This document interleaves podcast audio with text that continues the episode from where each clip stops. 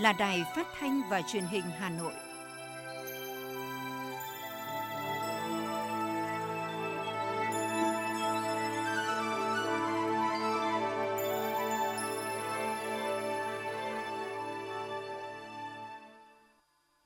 Kính chào quý vị và các bạn. Bây giờ là chương trình thời sự của Đài Phát thanh Truyền hình Hà Nội, phát trực tiếp trên sóng phát thanh tần số FM 90 MHz. Hôm nay thứ sáu ngày 13 tháng 8, chương trình có những nội dung chính sau đây. Chủ tịch nước Nguyễn Xuân Phúc kiểm tra động viên công tác phòng chống dịch bệnh COVID-19 trên địa bàn thủ đô Hà Nội. Hà Nội chuẩn bị sẵn các cơ sở thu dung điều trị COVID-19 và yêu cầu khai báo y tế bằng mã QR với toàn bộ người ra vào cơ quan và qua các chốt kiểm soát dịch bệnh.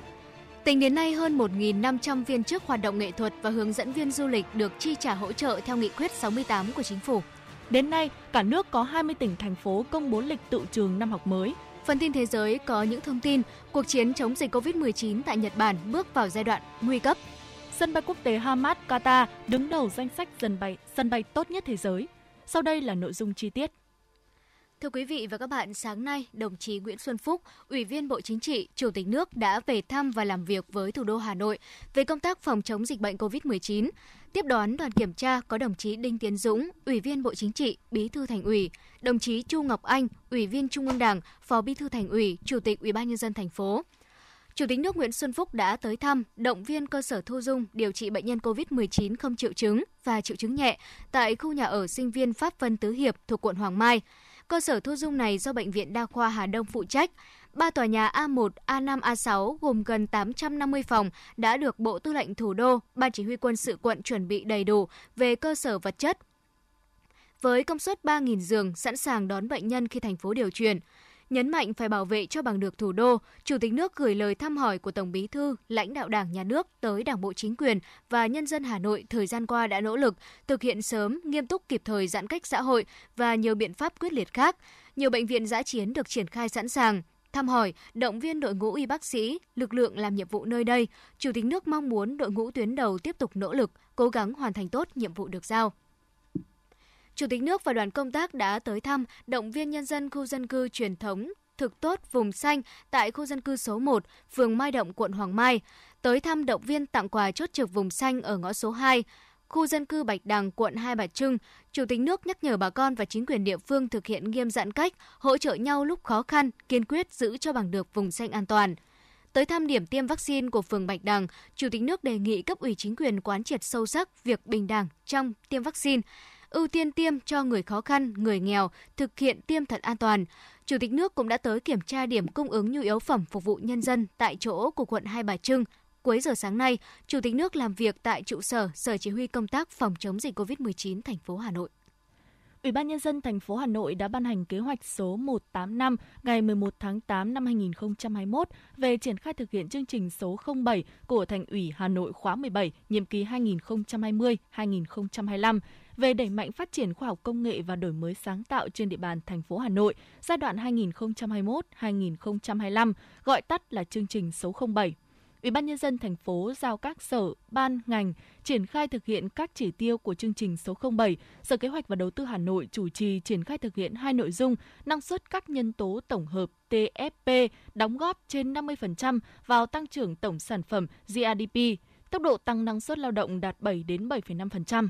Sở Nông nghiệp và Phát triển Nông thôn Hà Nội chủ trì triển khai thực hiện nội dung tỷ lệ sản phẩm nông nghiệp ứng dụng công nghệ cao trên tổng sản phẩm nông nghiệp trên 70%. Sở Thông tin và Truyền thông Hà Nội chủ trì triển khai thực hiện nội dung tỷ trọng kinh tế số chiếm khoảng 30% GDP. Sở Khoa học và Công nghệ chủ trì triển khai thực hiện 3 nội dung doanh nghiệp có hoạt động đổi mới sáng tạo đạt trên 50%, tối thiểu 40% sản phẩm gắn với chương trình mỗi xã một sản phẩm ô cốp đạt hỗ trợ đăng ký bảo hộ, quản lý và phát triển tài sản trí tuệ, kiểm soát nguồn gốc và chất lượng sau khi được bảo hộ, phấn đấu dẫn đầu cả nước về công bố quốc tế và tốc độ gia tăng đăng ký sáng chế thuộc nhóm dẫn đầu cả nước. Kế hoạch cũng giao các sở, ban ngành liên quan, Ủy ban nhân dân các quận, huyện, thị xã triển khai một số nội dung tuyên truyền phổ biến quán triệt các nội dung của chương trình, xây dựng kế hoạch thực hiện các nội dung của chương trình, xây dựng và hoàn thiện thể chế, phát triển tiềm lực khoa học và công nghệ, đẩy mạnh đổi mới sáng tạo, chuyển giao và ứng dụng công nghệ nhằm nâng cao năng suất, chất lượng và sức cạnh tranh cho kinh tế thủ đô. Thông qua các nội dung trên nhằm cụ thể hóa các mục tiêu, chỉ tiêu, nhiệm vụ trong chương trình số 07, phân công rõ trách nhiệm các sở, ban, ngành, ủy ban nhân dân các quận, huyện, thị xã và đơn vị liên quan bảo đảm hoàn thành các mục tiêu, chỉ tiêu, nội dung của chương trình. Thưa quý vị, Sở Chỉ huy Phòng chống dịch COVID-19 thành phố Hà Nội ban hành văn bản về việc thực hiện triệt đề quét mã QR để quản lý thông tin tất cả người vào, ra tại cơ quan, tổ chức, cơ sở, địa điểm. Người vào ra, người đến giao hàng tại các chốt kiểm soát của các xã, phường thị trấn, khu trung cư, khu đô thị, thôn tổ. Đối với trường hợp bị nghẽn mạng, người dân không có thiết bị điện tử, không biết sử dụng thì đơn vị có trách nhiệm cử người hướng dẫn hoặc khai báo trên tờ khai, sau đó cập nhật ngay lên hệ thống – người đứng đầu đơn vị chịu trách nhiệm trước Chủ tịch Ủy ban nhân dân thành phố nếu chưa thực hiện đúng, đủ nội dung chỉ đạo trên. Trường hợp có khó khăn vướng mắc, liên hệ trực tiếp đến số điện thoại 1900 9095 của Ban chỉ đạo quốc gia hoặc Sở Thông tin và Truyền thông Hà Nội để được hướng dẫn. Thưa quý vị, tin từ Sở Y tế Hà Nội, sáng nay ngày 13 tháng 8, thành phố ghi nhận 19 ca dương tính với SARS-CoV-2, trong đó 8 ca tại cộng đồng. 19 ca mắc mới phân bố tại 9 quận huyện, gồm Ba Đình 5 ca, Hai Bà Trưng 3 ca, Hà Đông 3 ca, Đông Anh 2 ca, Gia Lâm 2 ca, Thanh Trì 1 ca, Quốc Oai 1 ca, Hoàng Mai 1 ca, Đống Đa 1 ca. Trong đó phân bố bệnh nhân theo chùm ca bệnh gồm ho sốt thứ phát 15 ca, sàng lọc ho sốt 4 ca, Tính từ ngày 29 tháng 4, Hà Nội có 2.044 trường hợp dương tính với SARS-CoV-2, trong đó số ca mắc ghi nhận ngoài cộng đồng là 1.147, số ca mắc là đối tượng đã được cách ly là 897 về kết quả triển khai xét nghiệm phát hiện nhiễm SARS-CoV-2 cho các khu vực nguy cơ cao, nhóm người nguy cơ cao ngoài ổ dịch. Đến sáng nay, Hà Nội đã lấy được tổng cộng 227.811 mẫu, 125.890 mẫu là người tại các khu vực nguy cơ, 101.921 mẫu là người nguy cơ. Kết quả đã có 104.112 mẫu có kết quả âm tính, 18 mẫu dương tính, số còn lại đang chờ kết quả. Thưa quý vị và các bạn, trước số ca mắc COVID-19 đang tăng nhanh hiện nay, các bệnh viện của Hà Nội đã chuẩn bị sẵn sàng đầy đủ nhân lực, trang thiết bị để đáp ứng với các cấp độ từ 5.000 đến 20.000 giường điều trị một số bệnh viện đa khoa tuyến huyện đã sẵn sàng chuyển trạng thái sang điều trị COVID-19. Tại khu điều trị bệnh nhân mắc COVID-19, Bệnh viện Đa khoa huyện Mê Linh, Hà Nội, hơn 100 bệnh nhân nhẹ, không có triệu chứng đang được điều trị tại đây. Các bệnh nhân có thể tự theo dõi sức khỏe hàng ngày bằng cách đo nhiệt độ, đo nồng độ oxy bão hỏa trong máu và hỗ trợ cho nhau. Nhiều chùm các bệnh trong này đều thuộc cùng một gia đình. Một bệnh nhân điều trị COVID-19 cho biết. Sức khỏe thì hiện tại thì vẫn bình thường, chỉ hơi bị ho, thỉnh thoảng bị ho với cả hiện tại thì mất không ngửi được mùi ạ. Bệnh viện được giao 100 giường điều trị các bệnh nhân mắc COVID-19 thể nhẹ. Thuốc men và các trang bị phòng hộ tại đây đã được chuẩn bị sẵn sàng, thậm chí các đầu oxy cũng đã được lắp đặt tại các đầu giường để có thể chuyển đổi toàn bộ công năng bệnh viện sang điều trị COVID-19 lên tới 280 giường bệnh. Bác sĩ chuyên khoa 2 Đỗ Viết Tuyến, Giám đốc Bệnh viện Đa khoa huyện Mê Linh, Hà Nội thông tin. Chúng tôi đã kết nối với telehealth với các bệnh viện tuyến trên và với cổng đối của Bộ Y tế và đặc biệt là đối với bệnh viện uh, uh, lâm sàng nhiệt đới trung ương và bệnh viện uh, Thanh Nhàn, những bệnh viện Đức Giang. Thế thì vừa qua là đồng chí giám đốc bệnh viện lâm sàng nhiệt đới trung ương cũng đã để kiểm tra và sẽ sẵn sàng hỗ trợ mọi uh, phương án đối với bệnh viện Mê Linh. Cơ sở cách ly thu dung điều trị người bệnh COVID-19 do Bệnh viện Đa khoa Đống Đa phụ trách là một trong 10 dự án tái định cư của Hà Nội được trưng dụng làm nơi cách ly, bệnh viện giã chiến. Sau 7 ngày đưa vào sử dụng, gần 400 bệnh nhân mắc COVID-19 đã được đưa về đây điều trị. Tất cả bệnh nhân đều được theo dõi sức khỏe hàng ngày qua hệ thống QR code. Bệnh viện cũng bố trí riêng một khu vực có máy thở để cấp cứu cho những bệnh nhân chuyển nặng trước khi chuyển sang các bệnh viện tuyến trên. Theo bác sĩ chuyên khoa 2 Nguyễn Thái Minh, trưởng khoa chuyển nhiễm và tiến sĩ Phạm Bá Hiền, giám đốc bệnh viện Đa khoa Đống Đa Hà Nội cho biết. Bệnh nhân tự đo nhiệt độ, tự xem các khai thác triệu chứng ví dụ có tức ngực khó thở không hoặc là có ho nhiều không Đấy, rồi có bị tiêu chảy hay không thì bệnh nhân sẽ khai vào đó. Các bác sĩ theo dõi trên đây thấy tình trạng bệnh nhân nặng thì lập tức là sẽ có một tổ gồm một bác sĩ và một điều dưỡng người ta sẽ lên tận phòng bệnh nhân để trực tiếp thăm khám để xem bệnh nhân thế nào. Sở Y tế giao cho bệnh viện Đống Đa à, chịu trách nhiệm chuyên môn tại khu đền đền 3 là 1.000 giường bệnh à, và à, giai đoạn sau là sẽ là 2 2.000 giường bệnh. Sau này khi mà cái lực lượng à, thì sẽ Sở Y tế sẽ huy động các cái lực lượng cán bộ y tế từ những cái cơ sở khác. Các bệnh viện Hà Nội phải chuẩn bị sẵn sàng đầy đủ nhân lực, vật tư, trang thiết bị để đáp ứng với cấp độ 5.000 giường, 10.000 giường, 20.000 giường điều trị người bệnh COVID-19 theo mô hình tháp 3 tầng mà Bộ Y tế đưa ra. Hà Nội cũng lên phương án bố trí các bệnh viện đảm bảo đủ điều kiện sẵn sàng thu dung, điều trị cho 8.000 người bệnh ở mức độ vừa, nặng và nguy kịch. Thưa quý vị và các bạn, từ những ngày đầu chống dịch, lực lượng đoàn viên thanh niên cả nước đã chung sức lập nên một phòng tuyến áo xanh với đầy đủ các nhiệm vụ hỗ trợ chống dịch. Thế nhưng, cuộc chiến nào, mặt trận nào cũng có những rủi ro, nhất là đương đầu với kẻ thù vô hình. Và vừa qua, câu chuyện về một số thanh niên tình nguyện đã không may bị nhiễm COVID-19, phải điều trị, cách ly khi tham gia chống dịch đã thu hút sự quan tâm của nhiều người. Vất vả rủi ro là thế, nhưng giữa lúc bệnh dịch khó khăn, màu áo xanh tình nguyện không e rè ngại ngần tiếp sức cùng cả hệ thống chính trị, tuyến đầu chống dịch, càng gian khó nhiệt huyết tuổi trẻ lại càng được thể hiện mạnh mẽ hơn. Phóng sự được phóng viên thời sự thực hiện nhân ngày quốc tế thanh niên ngày 12 tháng 8. Vừa qua, khi đang làm nhiệm vụ tại điểm tiêm chủng của xã, hai thanh niên tình nguyện của đoàn xã Vĩnh Quỳnh, huyện Thanh Trì, Hà Nội đã không may mắc COVID-19. Hiện hai đoàn viên đang được điều trị, 26 đoàn viên thanh niên có liên quan đang thực hiện cách ly tập trung. Thế nhưng, kể cả trong lúc này, tinh thần sung kích của tuổi trẻ cũng chưa bao giờ tắt trong suy nghĩ của những chiến binh như anh Nguyễn Duy Đắc, bí thư đoàn xã Vĩnh Quỳnh, huyện Thanh Trì, Hà Nội chia sẻ. Để tất cả chúng tôi uh, luôn luôn tự rèn luyện và giữ gìn sức khỏe thật là ổn định và đang rất mong được sớm trở về với quê hương, trở về với địa phương để tiếp tục tham gia công tác phòng chống dịch bệnh, quyết tâm giữ gìn bảo vệ sự bình yên cho xóm làng. Từ những ngày đầu chống dịch, lực lượng đoàn viên thanh niên cả nước đã chung sức lập nên một phòng tuyến áo xanh với nhiều nhiệm vụ, từ việc vác loa két đi khắp các phố làng để tuyên truyền cho nhân dân đến tham gia vào tổ Covid cộng đồng, các điểm chốt chặn, các điểm cách ly phong tỏa, điều phối hướng dẫn người dân lấy mẫu xét nghiệm, mặt trận nào, lĩnh vực nào cũng có bóng áo xanh. Nhiều tình nguyện viên là những người lần đầu tham gia tình nguyện, lo sợ có, e rẻ có, nhưng vượt lên trên tất cả là mong muốn được cống hiến. Bạn Phạm Anh Tuấn, đoàn viên phường Thượng Thanh và chị Lê Ánh Hồng, bí thư đoàn phường Thượng Thanh, quận Long Biên cho biết. Hiện tại em ờ, mới bắt đầu tham gia hoạt động đoàn được khoảng hơn tháng. Dịch Covid đang diễn ra khá phức tạp. Nên là là một đoàn đoàn viên thanh niên của phường Thượng Thanh hay muốn đóng ờ, góp một phần công sức của mình để ờ, có thể giúp ừ, ích cho Tổ quốc và cho địa phương của mình đang sinh sống. Các bạn thanh niên thì ờ, mới đầu các bạn tham gia các bạn cũng lo sợ. Tuy nhiên thì cũng đã được trang bị đầy đủ các cái kiến thức về phòng chống dịch bệnh, các cái kỹ năng cơ bản để các bạn có thể bảo vệ bản thân mình. Thì các bạn thực hiện nhiệm vụ thì các bạn cũng đều được hướng dẫn để giữ gìn sức khỏe của bản thân mình ạ. Bên cạnh việc trang bị đầy đủ bảo hộ để đảm bảo an toàn cho những tình nguyện viên tham gia công tác phòng chống dịch, ngay từ đầu cùng khâu tuyển chọn, các tình nguyện viên đủ điều kiện đã được trang bị kiến thức cơ bản để tự bảo vệ bản thân, đồng thời 100% tình nguyện viên được ưu tiên tiêm chủng từ 1 đến 2 mũi vaccine. Chị Chu Hồng Minh, Bí thư Thành đoàn Hà Nội chia sẻ thêm.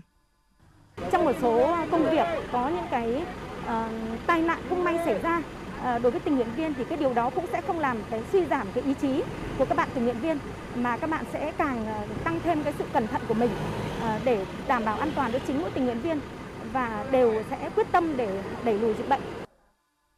tình nguyện tham gia vào công tác phòng chống dịch COVID-19, những đoàn viên thanh niên này không hề có và không màng chế độ hỗ trợ, lợi ích vật chất hay thù lao nào. Trong gian khó, trong nghịch cảnh, khoác trên mình tấm áo xanh, những người trẻ này vẫn tiếp tục tình nguyện, công hiến với mong muốn sẽ góp sức cùng với người dân cả nước chiến thắng đại dịch.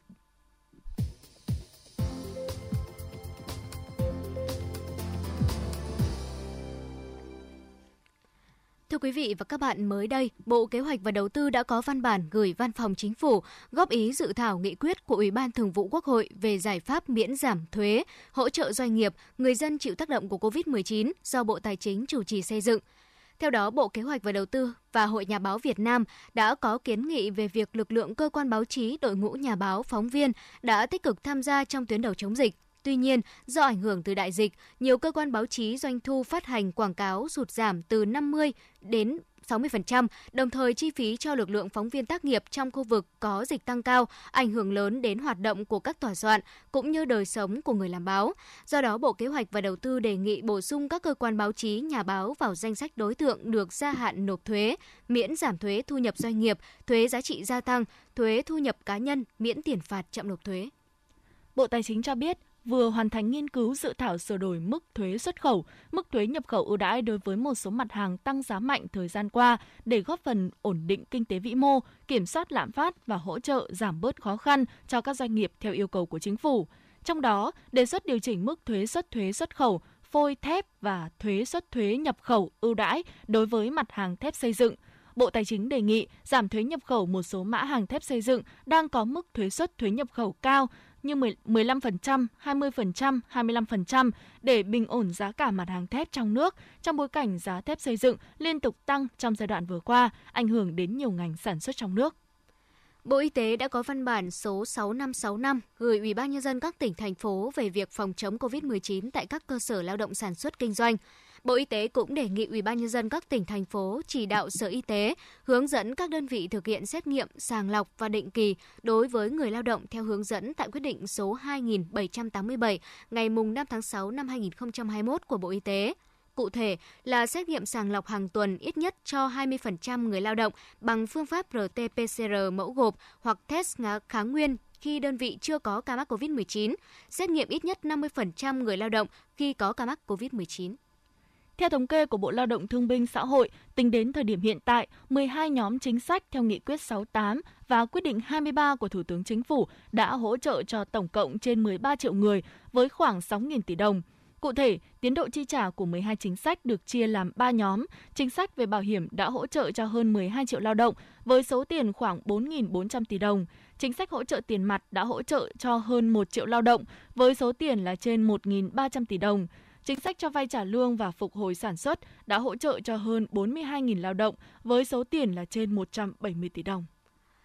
Theo Bộ Lao động Thương binh và Xã hội, đến nay đã có hơn 1.500 viên chức hoạt động nghệ thuật và hướng dẫn viên du lịch được chi trả hỗ trợ theo nghị quyết số 68 NQCP. Mức hỗ trợ một lần là 3 triệu 710 nghìn đồng một người. Theo quy định, các đơn vị sự nghiệp có chức năng biểu diễn nghệ thuật, hướng dẫn viên du lịch có thể nộp hồ sơ trực tiếp tại cơ quan chuyên môn về văn hóa du lịch cấp tỉnh để tổng hợp trình Ủy ban nhân dân cấp tỉnh ra quyết định phê duyệt, thời hạn giải quyết hồ sơ tối đa là 5 ngày.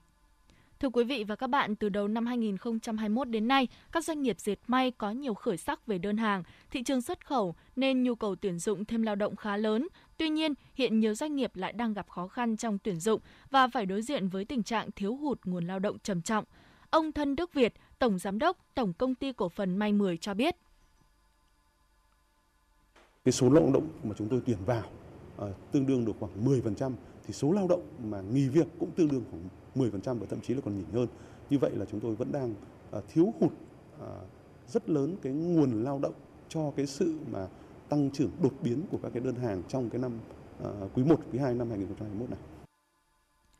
Trong bối cảnh nhiều doanh nghiệp nhận được đơn đặt hàng đến cuối năm khi tổng cầu cho các sản phẩm ngành dệt may tại thị trường xuất khẩu chính như Mỹ, EU đã tăng mạnh thì tình hình dịch bệnh đang là thách thức lớn. Theo Hiệp hội Dệt may Việt Nam, chỉ khoảng 3% doanh nghiệp trong ngành có thể đáp ứng ba tại chỗ để sản xuất. Đến nay cũng đang cầu cứu vì phải lo cho F0 xuất hiện trong công ty. Nhiều người lao động cũng rời khỏi phía Nam để về quê tránh dịch. Ông Vũ Đức Giang, Chủ tịch Hiệp hội Dệt may Việt Nam thông tin thêm.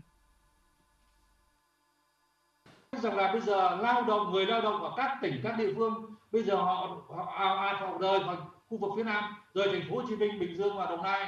Họ về các tỉnh miền tây nam bộ hoặc là miền đông nam bộ và thậm chí miền trung nam bộ. Thì bây giờ họ về rồi thì cái việc khả năng họ quay lại khi mà các tỉnh được mở cửa được được mở cửa được cho người ta cho doanh nghiệp mà quay trở lại làm việc ấy, thì đây là một thách thức cực kỳ lớn cho nên là chúng tôi đang đưa ra một cái nhận định rằng là cái khả năng này nếu quay lại thì cái lao động chỉ đạt được khoảng 60 65% thôi. Trong thời gian tới, việc thiếu hụt lao động vẫn sẽ là thách thức lớn cho ngành dệt may. Tại khu vực phía Nam, nơi chiếm 62% kim ngạch xuất khẩu, chỉ mới có thành phố Hồ Chí Minh tiêm chủng diện rộng cho công nhân các nhà máy. Đây cũng là địa phương có lượng lao động dệt may làm việc tại các nhà máy ngoài khu công nghiệp cao nhất cả nước. Tuy nhiên, 18 trong số 19 địa phương còn lại đang giãn cách xã hội vẫn chưa triển khai tiêm vaccine cho nhiều lao động sản xuất. Thậm chí nếu kịch bản dịch bệnh được kiểm soát tốt và công suất nhà máy được cải thiện, thì ngành dệt may vẫn có rủi ro thiếu người rất lớn.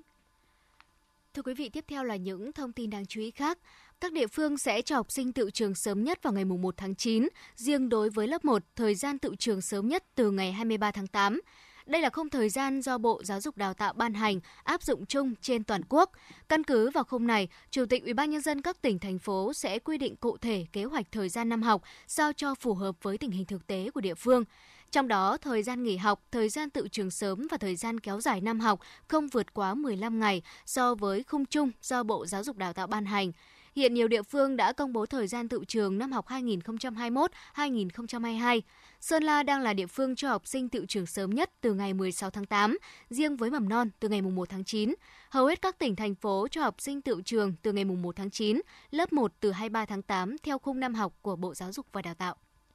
Bộ Giao thông Vận tải vừa có văn bản yêu cầu Tổng cục Đường bộ Việt Nam, các cục quản lý chuyên ngành, Cục Y tế Giao thông Vận tải và Sở Giao thông Vận tải các tỉnh, thành phố triển khai giải pháp phòng chống dịch COVID-19 trong hoạt động vận tải. Theo đó, các đơn vị nêu trên cần phối hợp với các cơ quan đơn vị của các Bộ Y tế, Bộ Công an, Bộ Công Thương, Bộ Nông nghiệp và Phát triển Nông thôn để chủ động tổ chức, quản lý hoạt động vận tải hàng hóa, đảm bảo thông suốt, đồng thời tuân thủ nghiêm các biện pháp phòng chống dịch COVID-19. Trong đó, số điện thoại đường dây nóng phải được công bố công khai để kịp thời tiếp nhận phản ánh, hướng dẫn giải quyết kịp thời khó khăn, vướng mắc của doanh nghiệp, người điều khiển phương tiện trong quá trình vận chuyển hàng hóa, các sở giao thông vận tải các tỉnh, thành phố được Bộ Giao thông Vận tải yêu cầu phối hợp với các sở ngành chức năng của địa phương để thực hiện thống nhất các hướng dẫn của Chính phủ, Thủ tướng Chính phủ và các bộ ngành về công tác phòng chống dịch COVID-19 trong hoạt động vận tải, điều tiết, phân luồng phương tiện, đảm bảo cho việc lưu thông thuận lợi, tránh gây ủn tắc giao thông.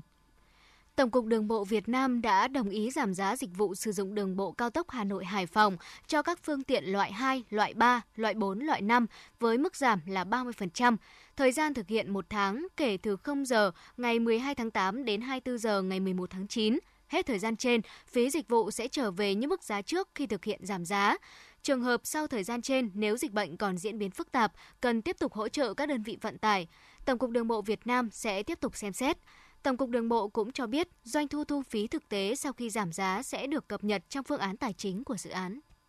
Thưa quý vị, hôm qua Vietnam Airlines đã triển khai thành công ứng dụng hộ chiếu sức khỏe điện tử IATA Travel Pass trên chuyến bay mang số hiệu VN310 từ sân bay nội bài đi Narita, Tokyo, Nhật Bản. Kết quả thử nghiệm cho thấy hành khách thực hiện các quy trình một cách nhanh chóng và dễ dàng, từ bước tạo hồ sơ cá nhân số trên ứng dụng – điền thông tin chuyến bay để được cập nhật yêu cầu dịch tễ tại điểm đến, xét nghiệm COVID-19, nhận kết quả điện tử trên ứng dụng để thể hiện tình trạng bay OK to Travel và chia sẻ với hãng hàng không trước khi bắt đầu hành trình. Việc thử nghiệm thành công hộ chiếu sức khỏe điện tử sẽ làm cơ sở để chính phủ xem xét chính thức công nhận cơ chế này, tạo đà mở cửa bầu trời, đẩy nhanh lộ trình nối lại đường bay quốc tế trong thời gian tới sau ảnh hưởng nặng nề bởi COVID-19.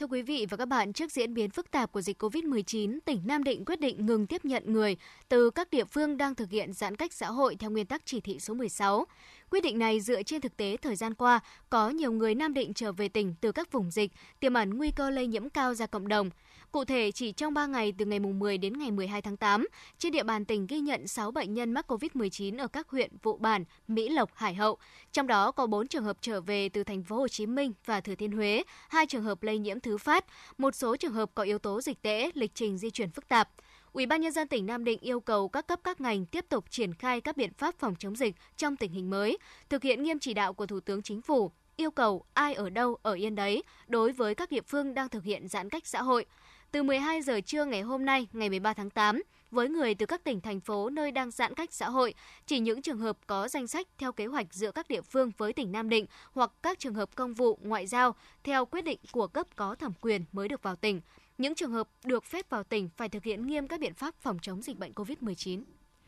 Tin từ Viện Kiểm sát Nhân dân quận Tây Hồ Hà Nội, Viện Kiểm sát Nhân dân quận Tây Hồ đã phê chuẩn quyết định khởi tố 4 bị can, trong đó có phóng viên, cộng tác viên của cơ quan báo chí Trung ương. Các bị can bị khởi tố về tội cưỡng đoạt tài sản. Nhóm 4 đối tượng bao gồm Nguyễn Thủy Linh, sinh năm 1991, Hà Nội, Nguyễn Đức Phương, sinh năm 1983, Thái Bình, Nguyễn Công Tuấn sinh năm 1982, Hà Nội, Nguyễn Tiến Quang sinh năm 1995, Thái Nguyên. Theo thông tin ban đầu, hồi 15 giờ ngày 2 tháng 8 năm 2021, cơ quan cảnh sát điều tra công an quận Tây Hồ nhận được đơn trình báo của hiệu trưởng trường tiểu học Phú Thượng, Tây Hồ, Hà Nội về việc bị một số đối tượng xưng là phóng viên của một cơ quan báo chí trung ương đe dọa cưỡng đoạt số tiền 100 triệu đồng vào ngày 19 tháng 7 năm 2021 và số tiền 80 triệu đồng ngày 1 tháng 8 năm 2021. Hiện Viện Kiểm sát Nhân dân quận Tây Hồ đang phối hợp cùng cơ quan chức năng để xác minh, làm rõ các đối tượng liên quan khác.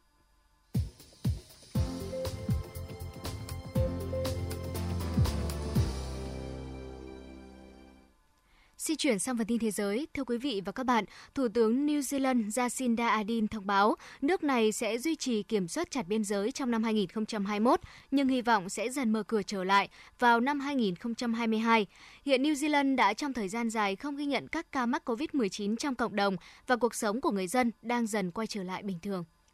Cuộc chiến chống COVID-19 của hệ thống y tế tại Tokyo và các khu đô thị khác của Nhật Bản đang tiến đến giai đoạn nguy cấp. Đây là cảnh báo của các chuyên gia Nhật Bản. Trong bối cảnh số ca mắc mới tại nước này tăng lên mức cao do biến thể Delta lây lan mạnh, chương trình tiêm chủng tại Nhật Bản đang tiến triển, tuy nhiên vẫn chưa thể sớm kiềm chế đà lây lan của dịch bệnh.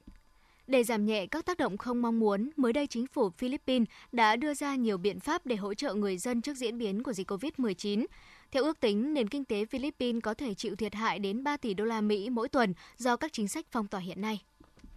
Sân bay quốc tế Hamad của Doha, Qatar đã được bình chọn là sân bay quốc tế tốt nhất thế giới. Các vị trí khác trong top 10 lần lượt thuộc về sân bay quốc tế Incheon của Hàn Quốc, sân bay quốc tế Na quốc tế Narita, Tokyo, Nhật Bản, sân bay quốc tế Munich, Đức, sân bay quốc tế Zurich, Thụy Sĩ, sân bay quốc tế Heathrow, London, Anh, sân bay quốc tế Kansai, Nhật Bản, sân bay quốc tế Hồng Kông, Trung Quốc. Một máy bay trực thăng đã gặp nạn ở vùng Kamchatka của Nga khi lao xuống hồ Kuril. Nhiều người hiện đang bị mất tích. Chính quyền vùng Kamchatka cho biết vào lúc xảy ra vụ tai nạn máy bay, có 16 người ở trên khoang trực thăng, hầu hết là khách du lịch. Hiện 7 hành khách đang bị mất tích. Tàu chở hàng mang cờ Panama đã bị mắc cạn tại một bến cảng phía Bắc Nhật Bản và bị do dỉ dầu. May mắn không có người nào bị thương. Cảnh sát biển Nhật Bản cho biết 21 người có mặt trên tàu Panama bị mắc cạn. Hiện sự cố dò dỉ dầu đang được kiểm soát và không có dấu hiệu dầu đã vào bờ.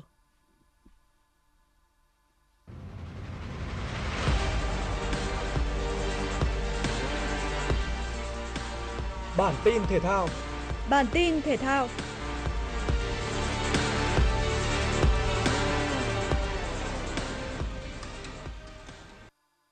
Chiều qua, đội tuyển Việt Nam tiếp tục trở lại sân tập để chuẩn bị cho vòng loại cuối FIFA World Cup 2022. Đây cũng là buổi tập thứ 8 của đội tuyển kể từ khi hội quân đến nay. Tại buổi tập này, đội tuyển đã có sự trở lại của huấn luyện trưởng Park Hang-seo sau khi chính thức hoàn thành cách ly y tế. Bên cạnh đó, đội tuyển cũng chào đón huấn viên Park Cheong-kyun đến từ câu lạc bộ Hà Nội. Ngoài ra, bác sĩ Choi Yu-young sau thời gian cách ly y tế được giao nhiệm vụ phối hợp với đội ngũ y tế tại đội tuyển chăm sóc sức khỏe cũng như điều trị phục hồi chấn thương cho các cầu thủ. Sự trở lại của huấn luyện viên trưởng Park Hang-seo đã mang đến bầu không khí hứng khởi trong buổi tập hôm nay của đội tuyển, đặc biệt là khi chuyển sang giai đoạn rèn rũa kỹ lưỡng hơn về kỹ chiến thuật. Theo kế hoạch, đội tuyển Việt Nam sẽ tập luyện tại sân Trung tâm Đào tạo bóng đá trẻ Việt Nam cho đến ngày 25 tháng 8. Ngày 26 tháng 8, toàn đội sẽ lên đường sang Ả Rập Xê Út để thi đấu trận đầu tiên tại vòng loại thứ 3 FIFA World Cup 2022 khu vực châu Á. Ngay sau trận đấu này, thầy trò Luis Park Hang-seo sẽ trở về nước để chuẩn bị cho cuộc tiếp đón đội tuyển Australia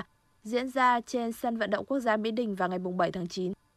Dạng sáng nay, Chelsea công bố bản hợp đồng mang tên Romelu Lukaku. Tiền đạo người Bỉ đặt bút ký vào thỏa thuận có thời hạn 5 năm với đội chủ sân Stamford Bridge, nhận lương 10,2 triệu bảng một năm, cùng mức phí chuyển nhượng 97,5 triệu bảng. Con số này đưa Lukaku trở thành tân binh đắt thứ hai trong lịch sử bóng đá Anh, chỉ sau Jack Grealish, tiền vệ người Anh cập bến Man City với giá 100 triệu bảng. Lukaku cũng trở thành bản hợp đồng đắt giá nhất lịch sử Chelsea, vượt qua Kepa Arrizabalaga, thủ môn người Tây Ban Nha gia nhập sân Stamford Bridge từ Athletic Bilbao vào năm 2018 với giá 71,6 triệu bảng. Dự báo thời tiết khu vực Hà Nội chiều và tối ngày 13 tháng 8 năm 2021, khu vực trung tâm thành phố Hà Nội chiều nắng, chiều tối và tối có lúc có mưa rào và rông, nhiệt độ từ 29 đến 34 độ C. Quý vị và các bạn vừa nghe chương trình thời sự của Đài Phát thanh Truyền hình Hà Nội, chịu trách nhiệm sản xuất Phó Tổng Giám đốc Nguyễn Tiến Dũng, chương trình do biên tập viên Xuân Luyến Nguyễn Hằng, các phát thanh viên Thủy Linh Thu Thảo và kỹ thuật viên Kim Thoa thực hiện. Thân ái chào tạm biệt và hẹn gặp lại.